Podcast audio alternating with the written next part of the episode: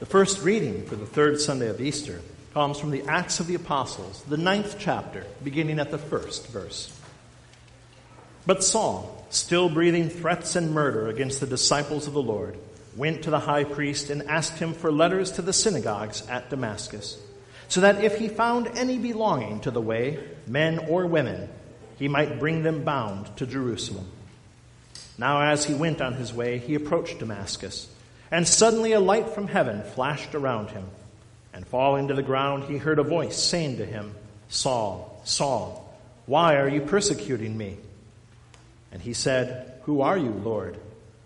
And he said, I am Jesus, whom you are persecuting. But rise and enter the city, and you will be told what you are to do. The men who were traveling with him stood speechless hearing the voice, but seeing no one. Saul rose from the ground, and although his eyes were opened, he saw nothing. So they led him by the hand and brought him into Damascus. And for three days he was without sight, and neither ate nor drank. Now there was a disciple at Damascus named Ananias. The Lord said to him in a vision, Ananias. And he said, Here I am, Lord. And the Lord said to him, Rise, and go to the street called Straight and at the house of Judas look for a man of Tarsus named Saul, where behold, he is praying. And he has seen in a vision a man named Ananias come in and lay his hands on him, so that he might regain his sight. But Ananias answered, Lord, I have heard from many about this man, how much evil he has done to your saints at Jerusalem. And here he has authority from the chief priests to bind all who call on your name. But the Lord said to him, Go for he is a chosen instrument of mine to carry my name before the Gentiles and kings and the children of Israel. For I will show him how much he must suffer for the sake of my name. So Ananias departed and entered the house, and laying his hands on him, he said, Brother Saul, the Lord Jesus, who appeared to you on the road by which you came, has sent me, so that you may regain your sight and be filled with the Holy Spirit. And immediately something like scales fell from his eyes, and he regained his sight.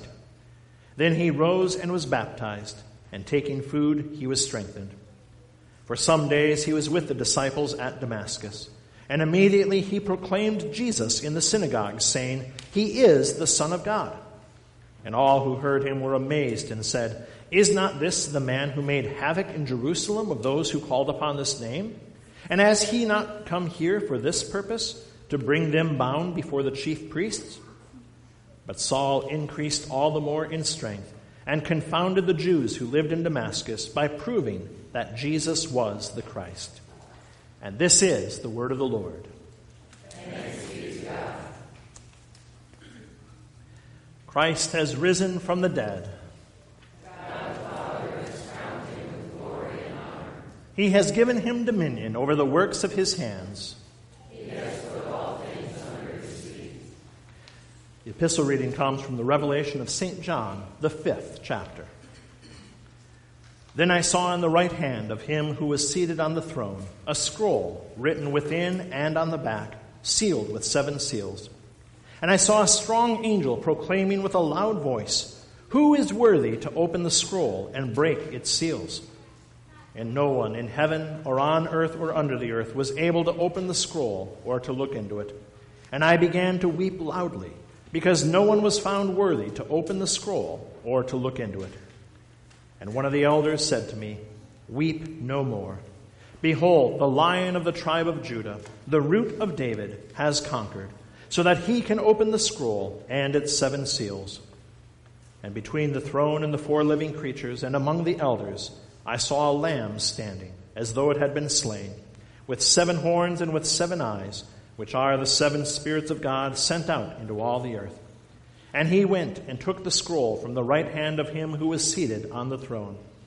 And when he had taken the scroll, the four living creatures and the twenty four elders fell down before the Lamb, each holding a harp and golden bowls full of incense, which are the prayers of the saints. And they sang a new song, saying, Worthy are you to take the scroll and to open its seals. For you were slain, and by your blood you ransomed people for God, and from every tribe and language and people and nation. And you have made them a kingdom and priests to our God, and they shall reign on the earth. Then I looked, and I heard around the throne and the living creatures and the elders the voice of many angels, numbering myriads of myriads and thousands of thousands, saying with a loud voice, Worthy is the Lamb who was slain to receive power and wealth and wisdom and might and honor and glory and blessing. And I heard every creature in heaven and on earth and under the earth and in the sea and all that is in them saying, To him who sits on the throne and to the Lamb, be blessing and honor and glory and might forever and ever. And the four living creatures said, Amen. And the elders fell down and worshiped. And this is the word of the Lord. The Holy Gospel, which serves as the text for our sermon this morning, comes to us according to St. John, the 21st chapter. After this, Jesus revealed himself again to the disciples by the Sea of Tiberias, and he revealed himself in this way Simon Peter, Thomas, called the twin, Nathanael of Cana in Galilee, the sons of Zebedee, and two others of his disciples were together. Simon Peter said to them, I am going fishing. They said to him, We will go with you. They went out and got into the boat, but that night they caught nothing. Just as day was breaking, Jesus stood on the shore. Yet the disciples did not know that it was Jesus. Jesus said to them, Children, do you have any fish? They answered him, No. He said to them, Cast the net on the right side of the boat, and you will find some. So they cast it. And now they were not able to haul it in because of the quantity of fish. That disciple whom Jesus loved therefore said to Peter, It is the Lord.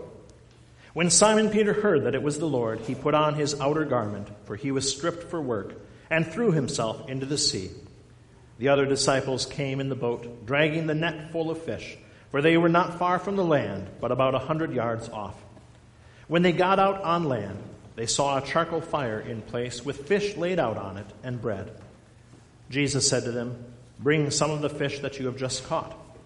So Simon Peter went aboard and hauled the net ashore, full of large fish 153 of them. And although there were so many, the net was not torn. Jesus said to them, Come and have breakfast. Now none of the disciples dared ask him, Who are you? They knew it was the Lord. Jesus came and took the bread and gave it to them, and so with the fish. This was now the third time that Jesus was revealed to the disciples after he was raised from the dead. When they had finished breakfast, Jesus said to Simon Peter, Simon, son of John, do you love me more than these? He said to him, Yes, Lord, you know that I love you.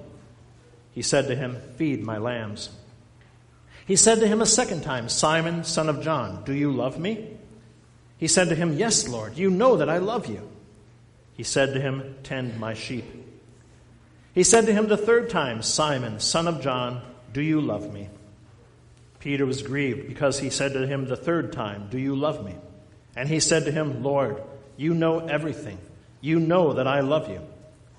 Jesus said to him, Feed my sheep.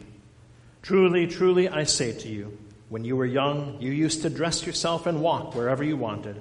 But when you are old, you will stretch out your hands, and another will dress you and carry you where you do not want to go. This he said to show by what kind of death he was to glorify God. And after saying this, he said to him, Follow me. And this is the gospel of our Lord. Grace, mercy, and peace to you from God our Father and from our Lord and Savior, Jesus Christ. Amen. In our gospel reading today, Peter says something that many of us have said on a Sunday afternoon I am going fishing. But where we probably say it with some glee, looking forward to a relaxing time on the shore, some quiet family time together, Peter says it with the very different connotation. You see, it's only been a week or two since Good Friday, and Peter's wounds are still very raw. Not physical wounds, mental ones, emotional ones, spiritual ones. Peter, as you recall, has let Jesus down terribly. In the Garden of Gethsemane, as Jesus needed the support and care of his closest friend, Peter couldn't even stay awake. When the guards came to arrest Jesus, Peter whipped out his sword and slashed off the ear of the high priest's servant. only to be chided by Jesus, who undid Peter's sword work and healed his enemy. And then, despite all Peter's bravado and claims that even if I have to die, I will never betray or abandon you, Lord, Peter fled the garden and then denied even knowing who Jesus was when confronted by a servant girl. He abandoned Jesus and then hid in fear after Jesus had died. He didn't even believe the women when they told him that Jesus was returned from the grave. Knowing all of this, Peter is rightly disappointed with himself. He knows now that Jesus is alive. He has seen Jesus in the flesh, has even spoken and eaten with him. But Peter assumes that his time of being a disciple is over. After all that he's done, after all of his failures, in light of all his weakness and sin, why in the world would Jesus still have him? And so he turns to his friends, his formerly fellow disciples, and says, I am going fishing. I'm going back to my old life. There's nothing here for me anymore because there's no way that I could come back from what I did to Jesus. But Peter was wrong. Thankfully, joyfully, Peter was dead wrong. He assumed that his sin was too deep, his offenses were too great for Jesus to ever take him back. But they weren't. Peter wanted to just slink away and assume that what was done was done. And so Jesus comes to him. Peter doesn't even want to talk about it, but Jesus digs into that sin. He holds it up before Peter's face and then he takes it away forever. Jesus doesn't just pretend that nothing happened. Peter sinned terribly, and he needed to acknowledge that. But by acknowledging it, by confessing it in faith, by looking to Jesus Christ, Peter is restored as a disciple. More importantly, he is forgiven. Forgiven of his cowardice, forgiven of his weakness, forgiven of his denial, forgiven of everything that he had done against Jesus, forgiven of all that he had done wrong. And notice that this forgiveness isn't based on anything Peter did or is supposed to do. Jesus doesn't say, Peter, have you learned a lesson? Do you promise to never do it again? Because if Peter's forgiveness is based on his own promises, well, we know how well he keeps those. His promises were at the very heart of his sin. His confidence was in himself when he promised to stay awake, when he promised to stay with Jesus to the end, when he promised to die rather than abandon Jesus. And he failed miserably. And so Jesus doesn't base Peter's forgiveness on Peter's actions, but on his own. Peter is forgiven by the mercy and grace of Jesus Christ by his sacrificial death, by his atoning cross and empty tomb. Peter is restored and forgiven, not based on Peter's promises for the future, but on Jesus' completed acts upon the cross. And, dear friends in Christ, so too is your forgiveness. So often, people who come to faith later in life, and even lifelong Christians, they hear the good news of Jesus Christ and they receive it with joy. But then they fall back into an old sinful habit. And they assume, like Peter, that they're now disqualified. They believe the Word of God, but they can't escape their past. They want to do what's right, but they fall into sinful temptation. Their lust gets the better of them, or their addiction, or their greed, or their foul mouth, or their anger, or their grudges, or whatever it might be. Those sins that they've fought so hard to get away from catch up to them, overtake them, drag them down to the pits of depravity once again. And when we find ourselves overwhelmed by our sin, we, like Peter, assume that that's that.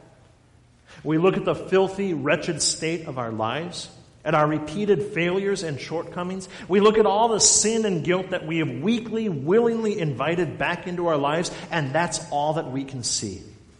We see so much sin, so much guilt, And we assume that Jesus could never forgive us, would never want to see us again. We know that Jesus is holy and righteous. And when we are covered in so much filth and iniquity, we don't see how he could possibly love us anymore. Just like Peter, we too are wrong. Thankfully, joyfully, we are dead wrong. Because no matter how deep our sin might be, the love of Jesus Christ is deeper. We are not saved by our deeds. We are not saved by driving out our own sin. We are not saved by anything that we can do or promise not to do. We are saved by grace through faith in our Lord and Savior Jesus Christ. We are cleansed by His holy blood that He willingly shed for us upon the cross. We are forgiven by His mercy and His sacrifice. We are restored and renewed by His actions, not ours and his actions are perfect, almighty, and eternal. This morning, we were blessed to witness a glorious miracle here in church. This morning, we had the privilege of seeing four sinners receive the eternal washing of regeneration in the waters of baptism. And this was not just a neat thing to do to welcome them as members. It was not just a formality that gives us a nice photo opportunity and an excuse to eat cake in the waters of baptism, God Himself worked new life and eternal forgiveness in the hearts of Tennille and Sydney and Duncan and Charlie. And He's done the same for you as well. In the waters of baptism, all your sins are washed away. Not just once, but forever. The guilt of your past, your present, and your future, they are washed away from you and you are clothed in the holiness and righteousness of Jesus Christ Himself. In the eyes of God, no matter how sinful you are, no matter what sins continue to haunt and plague your life, you are holy, innocent, and righteous in His sight, washed clean, made white as snow by the blood of Jesus Christ. All your sin is forgiven. Yes, all of it. The sins you have done, the sins you are doing, the sins you will do, the sins you don't know about, the sins you promise you'll never do again, and yet fall into time and time again. By grace, through faith, no matter how deep your sin might be, the love of Jesus Christ is deeper, and you are forgiven. Now, this doesn't mean that we seek to live a life of flagrant sin just because we know that Jesus will forgive us. You know, imagine that you're sitting in your favorite restaurant and an old friend comes over to greet you and tells the waiter, you know what? I'll pay for my friend's dinner today. And then you say to the waitress, wow. Well, in that case, let's add on a couple of appetizers and the salad bar and a few more drinks and the most expensive dessert you have. And tell you what, how about five steak dinners to go?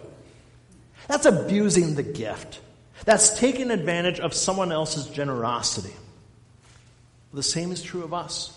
When we hear of the forgiveness that Jesus freely gives to us, and then we just choose to wallow in our sin and continue ignoring His holy word in our lives. We don't try to have our cake and eat it too, like most people think of, because the cake that the world offers, it's made out of manure. It's gross. We are not called to live a life of sin and wretchedness. Despite the world's promises of fun and freedom and good times, these things lead only to death, depression, and despair. We are called to something far better. We are called to live by God's word, which protects us from so much of the heartache and pain that this world has to offer. Not to earn God's forgiveness, but in joyful response to the forgiveness that He so freely gives. Peter, after being forgiven and restored, didn't keep on denying Jesus and say, ah, he forgave me once, I'm sure he'll do it again. Saul, upon having his heart turned by Jesus, didn't keep killing Christians because he knew he'd be forgiven. We shouldn't look at the sinful temptations in our life and say, well, that's just the way I am, and then lie down to revel in and bathe in the filth of our sin, knowing Jesus is going to forgive us in the end anyway. By the power of the Holy Spirit, we seek to rise above our sinful nature. We desire to turn away from our sins that are so hurtful and destructive. The sin that seeks to consume our life so that we wind up loving it more than Jesus. Martin Luther had just explained the gospel and the free gift of forgiveness to a class of his when a student piped up and said, Does that mean then that we are free to do whatever we please? Luther responded, Yes. But the question is, as a Christian, what pleases you? Jesus Christ has rescued us from our slavery to sin. Why would we want to willingly put ourselves back under its sinful power? And so we pray that God would give us the strength to live a sanctified life according to His holy word. That He would give us the strength to turn from our sinful temptations and desires. But when we fail, when instead of turning from temptation, we run to it with open arms like an old friend, when we fall back into that sin, which we will, by grace, through faith, all is forgiven. Yes, all. All the sins we swore we would never do again. All the sins that blindside us and we never thought we'd do in the first place. All the sins that we struggle with and know are so wrong, but we just can't help ourselves. When we look to Jesus Christ in faith, when we repent, even if it's the umpteenth time, we are forgiven and restored by the blood of Jesus Christ. Not because we'll never do it again, not because we promise to change our ways, not because we are going to try our hardest to clean up our lives. Yes, we strive to turn away from our sin, but that's not what our forgiveness is based on. It is based solely upon the grace and mercy and love of the one true and triune God. No matter how deep your sin is, no matter how long you've strayed from God's Word, no matter how terrible you are and will continue to be, by the cross and empty tomb of Jesus Christ, all is forgiven. Yes, all. That's the depth of Jesus' grace. That's how powerful his sacrificial death and resurrection truly are. That's what Jesus has done for you and for me and for all people. Look to the cross in faith. Acknowledge and repent of your sin, and you are forgiven. Because if Jesus can forgive Peter, if Jesus can forgive Saul, if Jesus can forgive me, he can forgive you. And he has. For by the cross of Jesus Christ alone, by his empty tomb alone, you are forgiven of all of your sin, and eternal life in heaven is yours. Thanks be to God. Amen.